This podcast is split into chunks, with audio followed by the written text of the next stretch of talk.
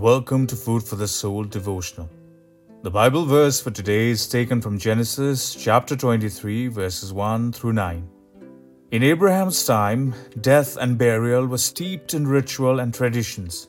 Abraham was in a foreign land when he was looking for a place to bury his wife. Failing to honor a dead person demonstrated a lack of respect. Also, an improper burial was equivalent to a curse. A stranger offered to help Abraham because he was an honored man and his reputation was above reproach. The polite interchange between Abraham and Ephron was typical of bargaining in the story.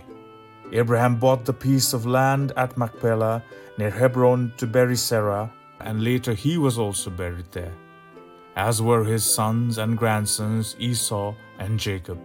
The lesson we can learn from this is Abraham was an honorable man before Ephron and his people because they addressed him as Prince of God in verse 6.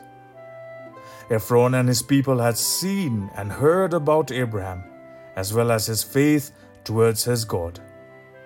Ephron asked an outrageous price because the custom of the day was to ask double the market value of the land, fully expecting the buyer to offer half the stated price. Abraham, however, did not bargain. He simply paid the initial price. Although God had promised the land to Abraham, he did not just take it away from Ephron.